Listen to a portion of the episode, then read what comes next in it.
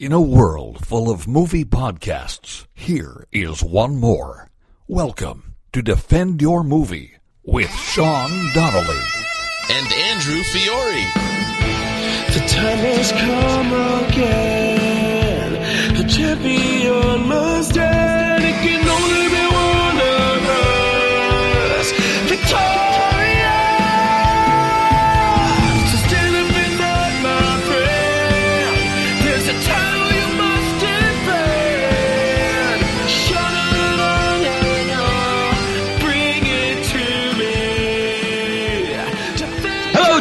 Welcome to another episode of your favorite podcast and mine. It is the DYM podcast. My name is Andrew Fiori, and with me, as always, is my co-host, coming to you from what looks like his brand new studio. Not studio apartment, but studio as in new apartment. Studio. New apartment? No, not a studio. Not a studio apartment. New studio. Yes. Hello, Dimwit Nation. I'm now in Astoria, New York, and I'm doing this. I'm recording from my my very own office / podcast studio in the new apartment. It's a pretty sweet deal. Well, congratulations, my friend. How are you liking the new digs? I'm loving it. I still have some stuff to put away. I have no internet right now. I don't have internet until the 18th. So I just explained to Andy before we started. I'm recording using my phone as like a Wi-Fi source, which is, I don't know if that's a wonky or not, or that's a weird idea, but yeah, it's good. I had a desk that my friend who lived here before, a friend of mine, is the one who gave me this apartment, and I had a desk that I was going to move by the window to make it nicer, and the minute I moved the desk, one of the legs fell off the desk. Did he bait and switch you? No, he didn't bait and switch. He just left. I think he just left kind of an old desk. I didn't realize how old it was. Gotcha. So now I have this like half – I knocked off one of the other legs. I have this half-broken desk in my living room that I have to figure out. But overall, you know what it is, man? It's like you've been at your place for a while. I remember I was in my last place for like I was in my last place for like 3 years. You forget when you first move into a spot, there is kind of a weird feeling. Yeah, for sure. Like I don't think I'm sleeping amazingly yet. I'm kind of walking around like not knowing exactly where I am. You're not used to it. Like, you're not used to your forever home. Yeah, exactly. I'm like an adopted puppy, Andy. That's what's happening right now. It's true. Like it's really, really, really kind of a strange feeling, but it's awesome. You've lived alone for a while because you're more of an adult than me, but, I finally have my own place. That's another weird thing where I was like, wow, I'd never not lived with anybody before. And I didn't realize how strange it would seem. You know what I'm saying? Yeah, it can be a little weird. And I'm not going to lie to you. Sometimes it can get a little lonely, but what you usually come back to is that, I'd still rather do this than share my space with another 40-year-old man. Right. You know what I mean? Exactly. Yes. Right. Yeah. I'm done. We're both like about the same age. Like I'm just done with that part of my. But, I mean, you're older than me. I am older than you. Yeah, thanks. I appreciate that. Thanks for really rubbing it in. I appreciate that. But but Andy, also big news is hanging with the lady. We don't have to give details. Hanging with the lady, doing good. I haven't seen her in a little while. I did a stand-up show headlined at Tiff's Comedy Club out in my hometown, right next to it. It's considered a hometown. It's a little borough of my hometown in Morris Plains, New Jersey. Great turnout. I want to thank everybody that came. We sold it out. It was super fun. Thanks to Mike Romanelli, not only is he a really cool guy, he's a big fish head, so we got along famously musically. Oh, God, yeah. But they make a nice rib there, Shawnee. I gave him your name. I told him you got to have Donnelly come out, and you'll love it. It's a fun crowd and a great outdoor setup, super safe, and, man, they make some good eats to go along with it, buddy. Is it a barbecue spot?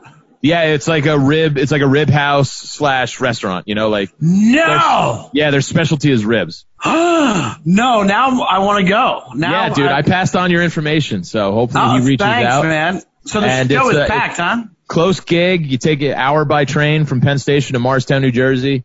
So good comedy, good eats, friendly stay. Everybody was great, man. I can't speak highly of it enough. So thanks, Mike Romanelli and the gang at Tiff's.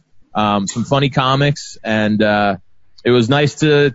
It's, you know, you, as a comic, you have that thing where you're like anticipating ahead of time when you do these hometown shows. You're like, nah, I kind of just wish I could do my normal set to strangers, and nobody will judge me afterwards because I have to go and live and see with these people immediately after the show.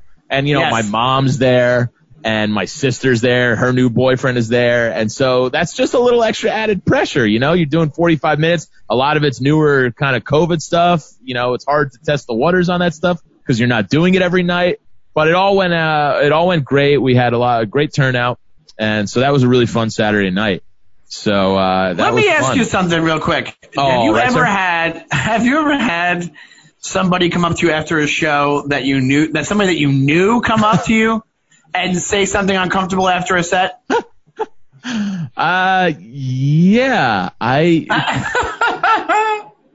had people give me advice that weren't comedians that I knew, that I think because of our relationship, they felt that it was okay to just give unmitigated kind of, hey, man, I think maybe you should shorten that or do this. Like, that didn't really hit well. You're just like, yeah. And you know me, I'm too nice to be confrontational. So it's like, oh, right, man, maybe I'll think about it. Yeah. Maybe, I'll rework it. But, yeah, it's just, listen, we know what we're doing. I don't need, just go, hey, man, thanks. We had a good time. If you had a good time, if not, you don't need to say anything at all. I think that's where, and this is actually a good word of advice for anybody listening. That's what you guys don't realize. You don't have to say anything. You don't have to say, like, comics, totally. Especially when we've been doing it a while. Like, if your friend's doing comedy and it's their first couple shows and you think they have some potential and you want to be supportive, then say something nice to them. But you don't have to go up to a random comic and say some backhanded weird shit. Because here's the thing, we're not. I hate to be the bearer of bad news. We almost. I'd say 9 times out of 10, we don't respect what your opinion is on it. Like, we don't, 100%. 10 times out of 10. That's one of the hard truths about comedy is that the only thing we care about is what comics that we respect think about our comedy. Correct. For the most part, don't get me wrong. Like, I'm not saying you want to do well. You want to do well. You absolutely want to do well. But also, it's kind of rude in just a humane kind of manner too. And obviously it's a hack thing, but I would never go up to, you know, maybe somebody who is, let's say, a mechanic and be like, hey, well, maybe mechanic's not the best one to pick. Yeah, but I know what you mean, yeah. But, you know, it's like I don't necessarily outright criticize whatever you do for a living. And I get people feel they have the liberty to do that with stand-ups because it's such a personal thing, I guess. But because the thing is this. I would never even take another form of performance, like music. I've never gone up to a musician and been like, yeah, that's hey, perfect that, one. That one song, I just wasn't really feeling it. Like, but people with comics, and it's an age-old thing. It'll never go away. People just think comics are their private gestures that are there to amuse just them. That's why that's why you get heckled if you're not talking about something that somebody wants you to talk about, and you know, because they're like, oh yeah, you're here for me to make me specifically laugh. Right, you know? Right. And listen, I am heavily critical. I see live concerts all the time. I love it. But yeah. And I'm very highly critical of the bands I go see. But I would never go up to them afterwards and be like, yeah, I didn't love when you played that and that place, and your encore was kind of blah, but whatever. I think we lost you. Oh yeah, I'm here. Can you hear me now? Oh, okay. Yeah. You froze for a little bit, but I can still hear you. Yeah, so did you. Yeah, you did too, yeah. Okay. So, yeah. But no, I haven't had too many bad experiences with people doing that. They've mostly been very nice in my experiences. What about you? Have you ever gotten a really bad one? The only one, I don't know if I've talked about it before. Can you hear me? Yeah. Okay, the only one that I've talked about that was kind of a biggie. Well, there was a couple different stories, and I think I told them on the podcast. One was that guy in Pennsylvania. This guy comes up to me, and I was working with Mike Gaffney, who's a really funny comic. I love Mike. and Mike was opening. I was closing, and I did not do a poor job. I did a good job. It was not. It was like a bad like VFW hall kind of situation. Yeah. And this guy comes up to me afterwards, and he was like, to me, he goes to Mike, he goes, you were good, you were good. And to me, he goes, you weren't. That's what he says to me. Come on.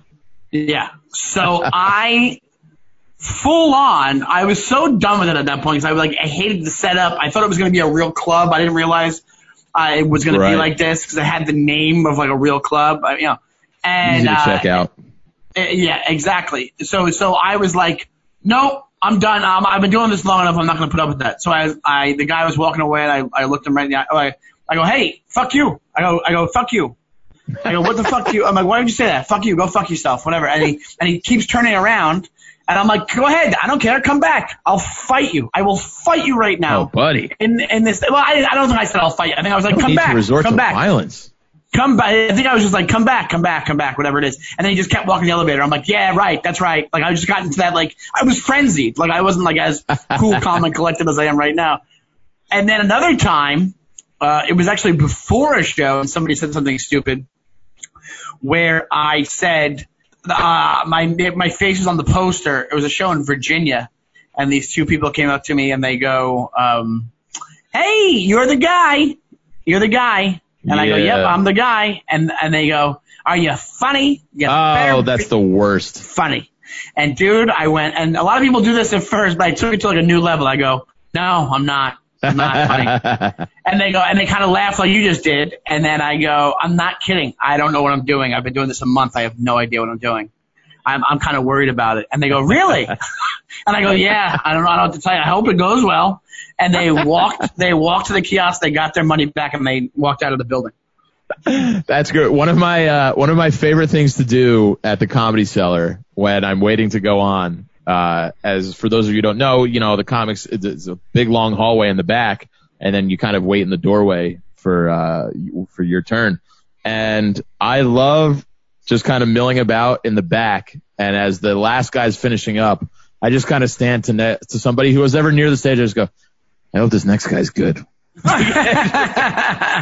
I get called right up. It's just my little thing that I do. I don't know why I do it, but I always love doing it. I've done that where I actually go the opposite route, where they're like, when they're interviewing you and they're being nice, and they're like, this next guy is so funny. And I'll look at the people nearby me, and I'll go, I'll shake my head. No, I'm like, no, not at all. Because then they have a fun little connection with you. You know, that's our guy now. Yeah, right, exactly. But then when I do that, I hope I don't go up and then eat it. Like, that's the thing. Right. They're like, he was right. Yeah, he was like, wow, he really nailed that. Why the fuck is he here right now? I just remembered one. I guess it was one of the last gigs I did in February. I was on the road. I was doing like a one-nighter up in upstate New York somewhere, and it was a private show, and it was supposed to start at 8 p.m. and it was one of these things. It was a fundraiser show, which can always be brutal.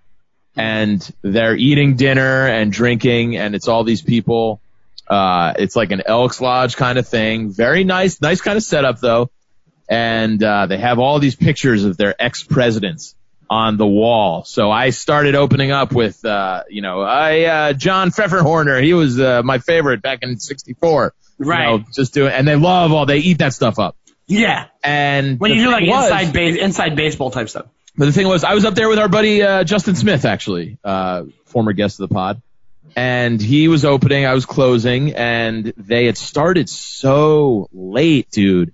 I just go, dude, you do whatever. I do a half hour. I'll do maybe a little more. He did like 25, and I did like 35, just to get to like an hour, because they kept us waiting, dude. And they were like, oh, we're going to do the raffle now. And, like, all the information that we had gotten from the booker was like, you guys are going to go on, like, after dinner and after dessert. And, then you know, but, yeah, which is also not ideal. But and then they're going to do a raffle after if you guys want, you know, like, hang around to make fun of the raffle. I don't want to do any of that stuff. I'm not a fucking raffle clown. You know what I mean? Yeah, I hate that. So they ended up doing that before us. Things got pushed back. They go, we'll do dinner, then we'll do the raffle, then we'll do coffee and dessert. Then we weren't on till like 9:30 p.m., dude. And so, whatever. The show itself was okay, but then the lady afterwards, she comes and she has to go. She goes, I loved it. I just am disappointed you didn't do some more time. I went, are you fucking kidding me? Are you kidding me? Did you explain to her? I could have been home by now. By the time you kept waiting. Did you explain to her that's not how it works?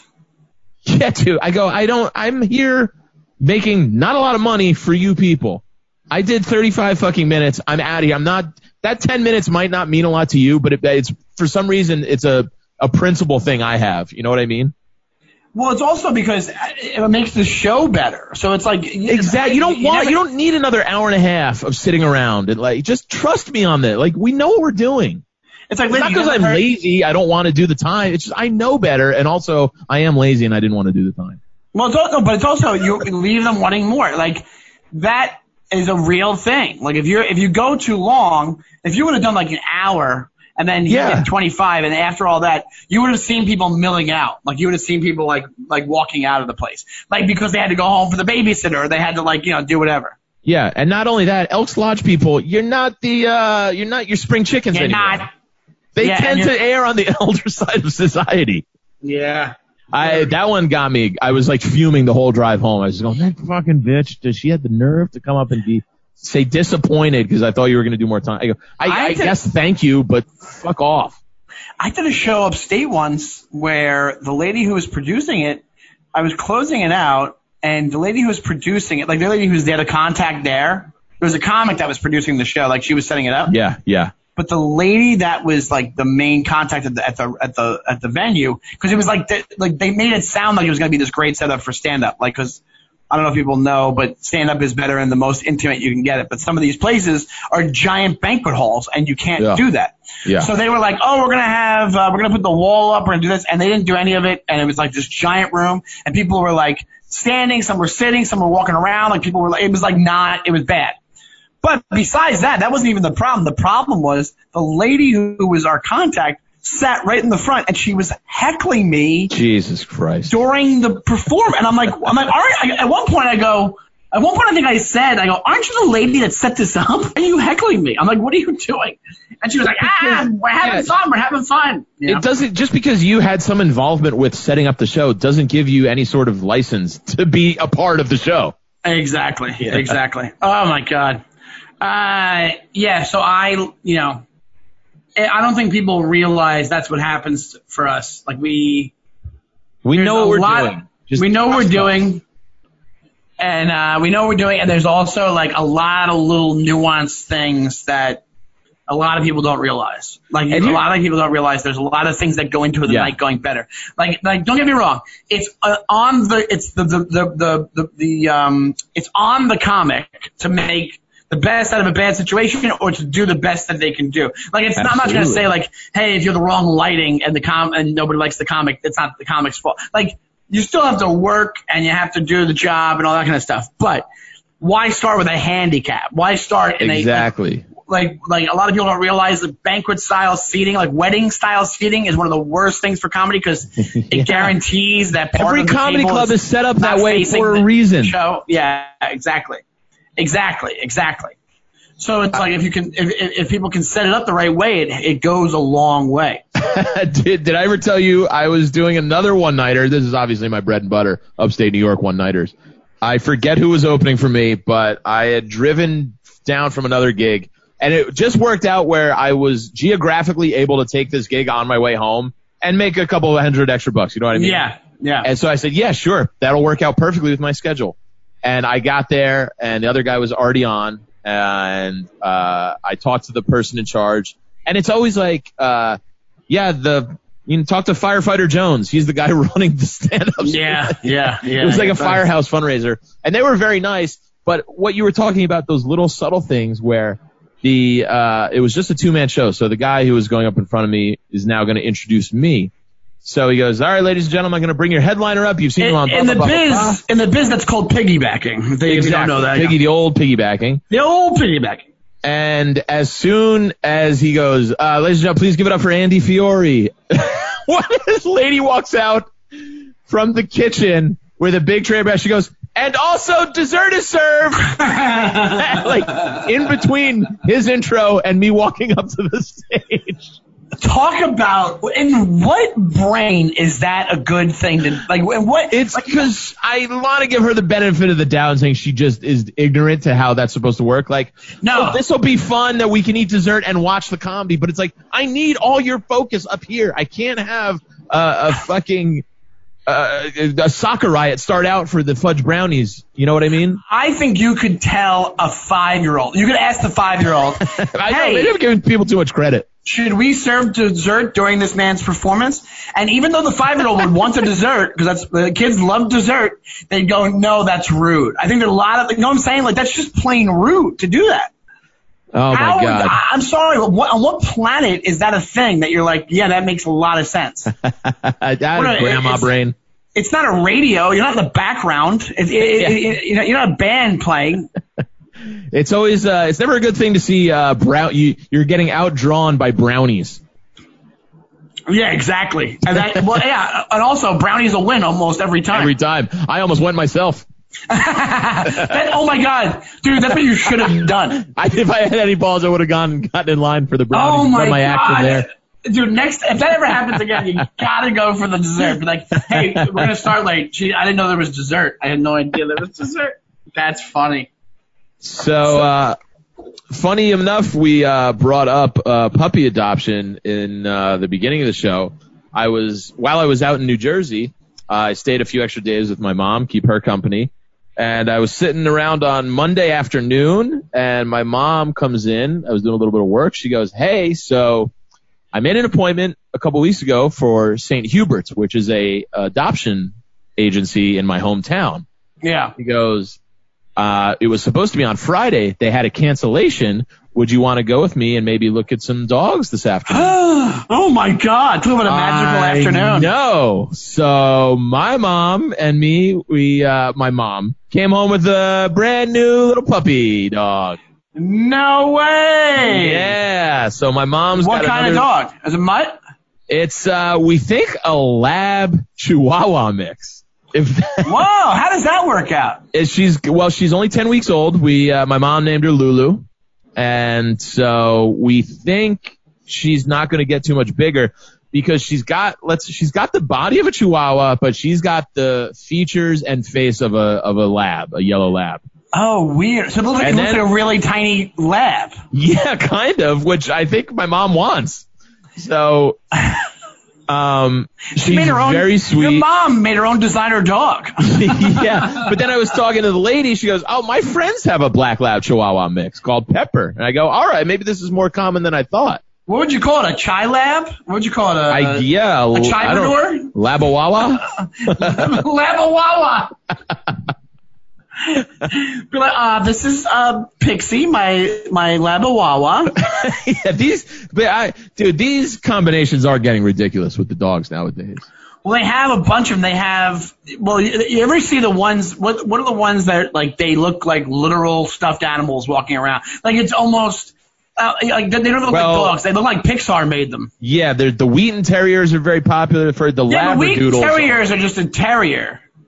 Well, the Labradoodle is the most popular mix right now. Yeah. I see him all over because I guess it's a very smart dog, but also the personality of the lab. But I don't love that look, I'll be honest. The Labradoodles are hypoallergenic too, I think. Hypoallergenic, that's a big thing, sure. But I'll tell you, Mr. Quint, named after the Robert Shaw character in Jaws, who ruled the roost at Marianne Fiori's house. Oh, so what happens now? He is not thrilled with this new puppy running around. Yeah, that happens. And I hope they eventually get along because the puppy is yapping at him. She just wants to play with the cat. And the cat is going, you got all my girl's time here. She's paying attention to you. I'm not getting the snuggle time. I can't walk around the house freely. And he is pissed, dude. The cat is how old, though? He's about 8. Oh, yeah, dude. I know, dude, he had it good, too. And here's the thing. My mom is still house training the dog, so it's relegated to the kitchen only. You know, she's got the gates up. And I'm telling you, so we think this dog came from South Carolina. This little motherfucker has already figured out how to hop over the gates. He climbs up and gets right over the gates. So my mom had to order these 6-foot-tall ones so there's no more prison breaks. You know, she's installing doors into the kid. Yeah. This little one, she's very sweet, but you can tell she's headstrong. You know, you can tell the personalities right away. But, yeah, that's Chihuahuas. Chihuahuas are like very feisty. Yeah. So I'll tell you. Man, it's hard to go to those adoption places because they have a lot of the older dogs there. And we walked through, and I saw this one guy, Petey. He was not older. I think he was about 4 years old. And he came right up to me, and we had an instant connection. And I just kind of put my hand out for him to sniff the back of mine. He gave me a nice little lick, and I went, oh, buddy, if I could take you home right now, I would. It's heartbreaking, some of those dogs in there, man. Can you have dogs in your apartment? I can't. I can't have cats or dogs. Oh, that's right. I would have gotten a dog a while ago because I am such a big dog person. I love cats too. We've had one my entire life. We've had one of each. I have kind of a funny one time. When the dog from when I was growing up died, me and my dad, we went to. It's like probably like maybe it was not right after. It was like probably a year later. Me and my dad went to a place called North Shore Animal League in Long Island. Oh, sure. It's like pretty well known. And the people that work at those places are like used car salesmen. Like they have a noble reason. They're trying to get rid of the old models. They're trying to get rid of these dogs. Yep. And I get it, but it's so funny because we were walking around and we've seen the old dogs. And my dad walks. He stops by one of the cages, and the dog is going, losing his mind at my dad, like snarling. The teeth are open, like all this crazy. And my dad's like, Jesus! Like he jumped. He was like, what the hell? And the lady comes over and goes, looks like he likes you. Look at him. And my dad goes, what are you kidding me? He wants me for lunch. What are you joking? It was like insane. Like I'm not even scared of dogs, and I was like, thank God that dog's in the cage. I'm not scared of dogs at all. And I was like, that dog would murder. It was like Cujo style. That's insane, hilarious. Yeah, like Brad Pitt's dog in Once Upon a Time in Hollywood, that kind of shit. Right? They do use Carsman realtor talk. You know, you go, why is this dog? Well, he's a fixer upper. You know, it's cozy. It's a Maltese, very cozy dog. But best of luck to my mom. I hope I tried to tell her. I go, I like how you said best of luck to your mom on the podcast. Well, I just best of luck, Marianne. Maybe I'll talk to you soon. I sent it out to the ether for good karma. Because here's the thing. No, that's great. Well, Shawnee, she went in wanting an older, housebroken, more trained dog because you know she just wants a little companionship. It's easier. It's been a few years since we've had our last dog, the golden retriever. So we had a little bit of a competition with this other couple that was coming in to look at the dogs. We saw there was a brother and a sister with our little Lulu, and we're getting shown around by our counselor, dog counselor, whatever they call him. And he goes, so let's go. We'll take Lulu into one of the private rooms. You can get to know her. And the other guy comes up. He goes, oh, this is the male and the female. They just came up from South Carolina. They're brother and sister. And this older guy, he goes, oh, we would love to see the female. And the other guy, and our guy goes, well, we're going to let these people take her first because they were here, you know, first. And the guy goes, oh, you won the face-off. Well, here's the thing. So, and this guy, he was right, but he goes, well, what time is your appointment? Because we're in the lobby together. And the lady who was at the front desk, she goes to this couple, she goes, what time is your appointment for? He goes, 3:00. She goes, okay, we'll get somebody out right away. And she goes, and ma'am, what time is your appointment for? And we were 3:30. But we were at the dog cage. We got shown in first just because our guy came and took us back, and we decided to see this dog. So he was in the process of kind of taking her out. And he goes, well, our appointment's for 3:30, or our appointment was 3:00. I go, buddy, we're in the process of taking the dog out. So I just kind of cut him out. I go, yeah, we were here first. I don't give a shit. You know what I mean? Yeah. And we got the dog. So I felt kind of badly because I don't think he really meant anything by it. But, you know, people can kind of get a little competitive when they see a puppy they might like. Yeah, but it's like just because – and it's also a thing where – just because their appointment was first doesn't mean they have dibs on any of the dogs. Yeah, exactly. I go, we were here at this cage ready to take her into one. He was going by, like appointment rules. You were going by, like, parking lot rules. Yeah, oh, yeah. I was taking it to the streets. I was ready to fight this old dude. No, I meant because, like, if you get a spot, you're like, I was here first for the – I was at the actual – like, it doesn't matter who drives into the parking lot first. Whoever gets that spot first. That's what I'm talking about, baby. So, but in the end, my mom went completely opposite of what she wanted.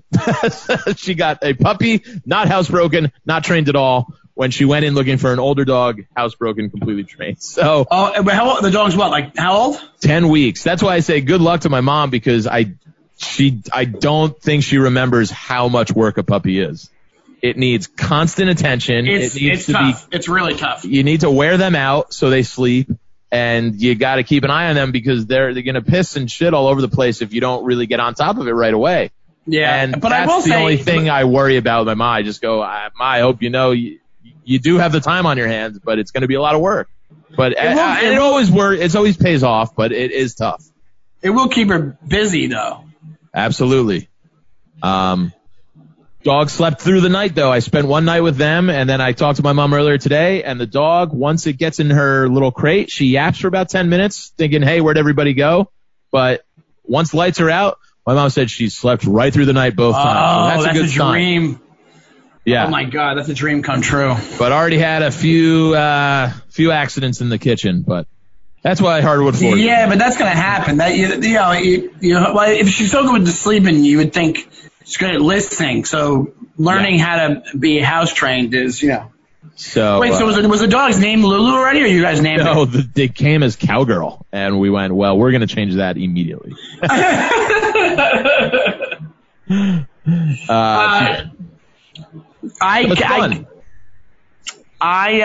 It's so much fun to go look at puppies. Yeah, it was so great, but some of those older dogs, poor Petey, man, I loved him. I had an instant connection, when you could sense it, and if I could have, I would have taken him home with me. That's a bummer. Yeah, but it selfishly, I go, well, this is kind of best of both worlds for me. I can kind of go and play with the puppy, and then I can just kind of leave and not have to deal with any of the other bullshit. You know what I mean? When I visit my mom. Yeah, that's true. So... and I don't feel bad. What? I'm sorry. I was going to say. No, go ahead. I don't feel bad about visiting my mom because I got a negative COVID test, baby. All right. I'm in the clear. The kid's in the clear. I felt okay, but I wanted to get the rapid test. I'll be traveling to Rhode Island this weekend for Labor Day weekend, and I wanted to make everybody I'm traveling with feel at ease. So we thought we'd do the prudent thing and get a test. And I'm sitting in the examining room, and the nurse comes in. She goes, all right, I'm going to give you the nasal swab. And, all I've heard is the nightmare stories about how this thing's going halfway up into your brain. I've gotten them before. It sucks. And I'm not good with that stuff. Nobody really likes it, but I think I'm extra. So either am I. I'm not good either. Yeah, I'm a squirmer. So she goes, all right, I'm very gentle. Don't worry. So I take a big breath, and she does the one nostril. She does the other side. And I go, well, that wasn't that bad. She goes, all right, I'll be back with your results in about 20 minutes. I go, all right, great. So I'm texting Dr. Mike, my roommate from college, and I'm going, hey, this thing wasn't that bad. I don't know what everybody's complaining about, and I should know in 20 minutes. He goes, yeah, dude, you got the rapid test one. He goes, that's nothing. And I go, yeah, that's right. That makes more sense. Wait, so what's the difference? It's not into the back of your skull like the other one? Yeah, it's a nasal swab, and even that I was like, that is kind of deep, but it's not that bad, which shows how much of a pussy I am. He goes, no, the real one that they do, which it takes a few days, they go halfway down your throat and up your brain and out your ear. Yeah, it's awful. And so I yeah, that makes more sense. I didn't think I was going to. So I guess I got the rapid one, which they say is the actually more accurate one because then they reconfirm it at the lab a few days later. So we got the confirmation as well. So as of now, I'm in the clear. And I'll tell you, the thing I was thinking, it does just – I felt fine and I was showing no symptoms, but you do have that mental peace of mind where you just immediately go, ah. It's just a deep breath. You just go, oh, okay. And I like now I can go see my mom, you know, and like just not really have to worry about it. And I could give her a hug, you know. Cause and here's the thing, man. Like, as long as all the precautions everybody takes actually work, like so, wearing the masks, washing your hands, all that stuff. Here's like. The numbers are down a lot in New York. A lot, especially in New York. So it's one of those things where if you're doing the precautions, that's extra caution. So if the numbers are already down, where are you going to get it? You know what I mean? Exactly. Like, so it's like, it's not that I'm saying it's like nil or none. I'm just saying that right. Unless you're, like, it's going to get to the point where it's going to be like only the dangerous situations are where you're going to get. Like if you walk to a hospital with no mask on, you're running through the COVID, you know, stuff like that, where it's like. Yeah. Where very dangerous scenarios. Right. The only time, the one that was really worried about me was our friend Kevin Ryan, Kippy's birthday. We were out and we were hugging and kissing 20 different comics on the rooftop, and I was outside and I felt okay about it at the time because I probably had a little whiskey in me, but. The next day I'm going, man, I was talking to a lot of people last night. I wasn't wearing that mask at all. But the thing is, you also have to be rational about it. You go, well, none of these people are sick either. And I go, I know that's the stupid way of thinking because, yeah, it could be asymptomatic or whatever. Yeah. But that was kind of the impetus where I was like, that was not the most responsible night we had. This is how I thought of it. Even if I get COVID that night, the alcohol will wash it away. Right, right. It probably I think that's legit medical advice. If you're worried about it, just drink your face off. Just drink your face off at an Irish bar the night you get whiskey. But I remembered, I was thinking about that, Shawnee. You had a great idea. You go, we should organize another comedians' night. Yes. Or we should order a DYM night out at our friends at Paddy's out there. That was really fun, and I think people need that kind of thing. Yeah, absolutely, man. And they have it outside. It's socially distanced. I mean, if you know, we could also do a thing where it's like, hey. We need proof that you're negative and you can come to the shindig. You know? Right. Well, yeah. I mean, you're home by 11 p.m. That's, you know. That's another thing. Yeah. Yeah. We were. That was a fun night. I mean, we weren't, but the bar's closed. Did you watch anything this week or no? I can't watch anything right now because I have no freaking internet. Oh, buddy. That's a killer. I just realized that with my Verizon Unlimited plan, I can get Disney Plus for free for 6 months. Oh, I'm getting that because I'm getting Fios. Nice. So I just did that before we logged on here. So I'm going to maybe watch The Mandalorian and explore some of the Disney Plus stuff for the things I haven't seen through that streaming service. But while I was home in Marstown, I watched Happy Happy Joy Joy, which was a documentary. Ren and Stimpy? Yes, it was a Ren and Stimpy documentary on John Kricfalusi, the creator. Was it good? Not that great. I had a documentary that I watched, but I want to hear about this one. But I started watching the band one that Scorsese produced, and I turned it off. Yeah. I turned it off 10 minutes in. Really? Yeah. It was It was Robbie Robertson being like, "How does this magic form? How do we form this magical band?" I'm like, dude, "Was that We Were Brothers?" Yeah. Did you watch it? No, I saw it. I saw the preview. The preview made me want to watch it. Yeah. And then I watched it, and I was like, oh, Scorsese produced this. All right, cool. And then I started watching it, and it was like I couldn't even take – like they did like Robbie Robertson's backstory, but it was like him narrating himself. And it was like, I don't know. I just couldn't – it took me out of it. I couldn't get into it. Maybe I'll try it again, but I wasn't into it at all. Not a good start. You didn't hear much about it. The Ren and Stimpy one was shitty. Ren and Stimpy I loved. Okay, I was going to ask you if you were a fan or not. I was not the biggest fan, but I did watch it a lot. I liked it. I watched it. My friend Chris Morgan was diehard Ren and Stimpy. I wasn't diehard, but I was into it, yeah. He loved it, and it was, I give it credit, it was unique, and it was kind of artistically beautiful, aesthetically nice to look at, but this guy was a fucking asshole. Like, really? It was that the point of the documentary? Kind of. It's historic, and this is how it got started. This was the process. This was what went on. And it was funny because I learned through the documentary about a joke that The Simpsons made on their show when, I don't know if you remember this episode, it's The Front, when Lisa and Bart write an episode of Itchy and Scratchy. But yeah. Which is based off... The Front is also a Woody Allen movie. Right, but they put Grandpa's name on it to have an adult's name. Yeah, it's good. And when they're at the award ceremony, they're doing the nominees. They go, Little Barbershop of Horrors, Abraham Simpson writes. And they go, blah, blah, blah. And it goes, Ren and Stimpy. And it comes up a blank that says, clip not yet ready. Yeah. And so I learned through the documentary. I remember that. He was notorious for, like, they didn't deliver episodes on time, and it delayed the show, like, by months.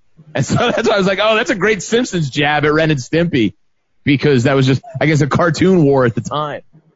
Oh, that's funny. Well, you know what's crazy about that? South Park used to do the same thing, apparently, because they wanted to get by the censor, so if they handed in late, the censors wouldn't have time. They'd be like, they would let stuff through that they normally wouldn't because they don't have time. We had to put it on the air because it was such a big phenomenon. But that Simpsons episode is like, it's such a good episode. Such a great episode. I didn't know the guy was known for being an asshole. So apparently it was, a group of art students, and they all kind of worshipped at the church of John Kricfalusi. And he kind of took it, I think it went to his head a little bit, and he eventually got the show taken over from one of his main art directors because he was so kind of crazy about everything has to be so right. It has to be so right. It has to be so right that he would just rewrite and redraw episodes where people were like, you can't work like this. You know, you have to accept other people's, you have to let other people work on the show for you. Yeah. And then it got a little bizarre in his personal life. Oh, apparently there was a fan, this young lady, and I do mean young, about 16 years old. Oh, shit. They had kind of a letter-writing correspondence. And yikes. I guess he offered her, like, an internship, and then they began, like, dating.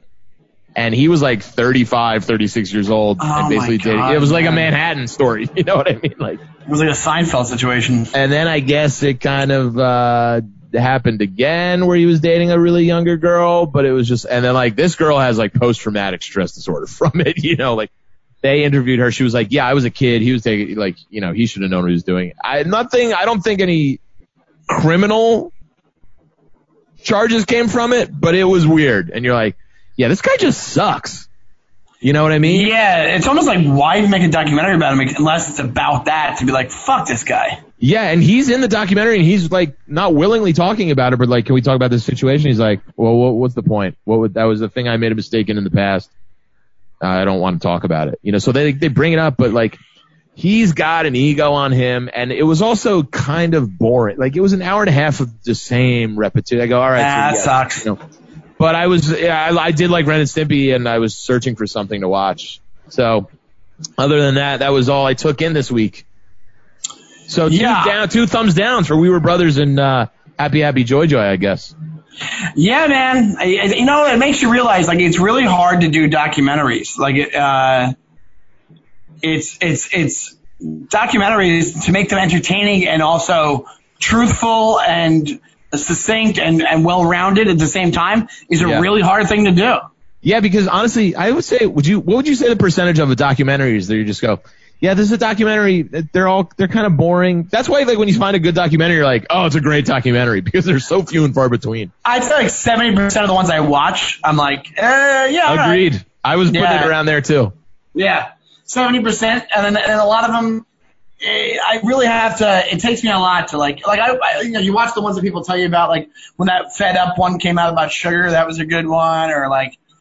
Or, you know, the one that got me in, the one that started it all with me was when I was like 19, I watched Thin Blue Line, which is an Errol Morris one. The Errol Morris ones are good.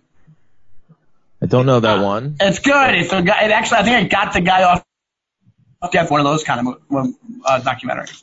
I see. Well, I got a new streaming service, so hopefully I'll have some new stuff next week. Ooh! You probably can watch like a Pixar documentary because it's a Disney Plus situation. Oh yeah, I want to. Everybody's been telling me Mandalorian's been great, so I might start. It's good. It's really good. Yeah. Very cool. Well, Shawnee, I hope you have a great Labor Day weekend, and that goes to all of you out there. Stay the course, everybody. Just because it's a holiday weekend doesn't mean we're through this thing yet. So be careful with what you're doing. Wait, but you're going to a thing. Yeah, I was trying to get ahead of that. But we all got tested. That's why we got tested. Okay. You got a point. That's a good point. You know, we're doing the road. He's like, guys, don't do anything nuts. Don't go hang out in groups. Big groups. Don't travel. I myself am going to be with 40 other people crossing state lines. Andy's like the worst COVID example. I'm pretty good, actually. But you're tested. You did get tested. That's good. Exactly. If you're gonna do that, make sure you get tested and still keep your distance. But you know, my whole thing was don't go drinking and driving and don't doing all that stuff that I normally do. So do as I say, not as I do. Well, have fun in Rhode Island, Andy. Thank you, my friend. Hopefully, have some stories for us next week. Any dimwits, go see Andy. What's the address of the place that you're staying? I don't actually know, to be honest. I was kidding anyway. Yeah, I was joking. But, and you can check out Andy at Andy Fiori on Twitter and Instagram if you're so inclined. That is true. And I am also going to be opening up for Mr. Tom Papa at Mohegan Sun in Connecticut at Comics. The 17th through the 19th of September. So that's in a few weeks. So that's going to be a great show. Me and Tom, he's one of the best there is out there. Very funny. So if you're in the Connecticut area, come out and say hi and bring me a meet or a Pete and check out Shawnee's stuff. You can follow him at Shawnee Time, SeaNytime, and check out his show Celebrate every Wednesday at 4 p.m. on Raw. Oh, but what they should be doing is every Thursday, 4 p.m., Raw Report would be the choice to make, I believe. Well, you got the same channels. Wednesdays and Thursdays at 4 p.m. You should just be locked in on Channel 99. Yeah, an hour a day. It's all it takes for you to just get entertained thoroughly. And then they're on demand, if not. Absolutely. All right, Andy, I'll see you next week, buddy. Love you guys. Talk to everybody later. Thank you for listening. We'll talk to you soon. Bye-bye.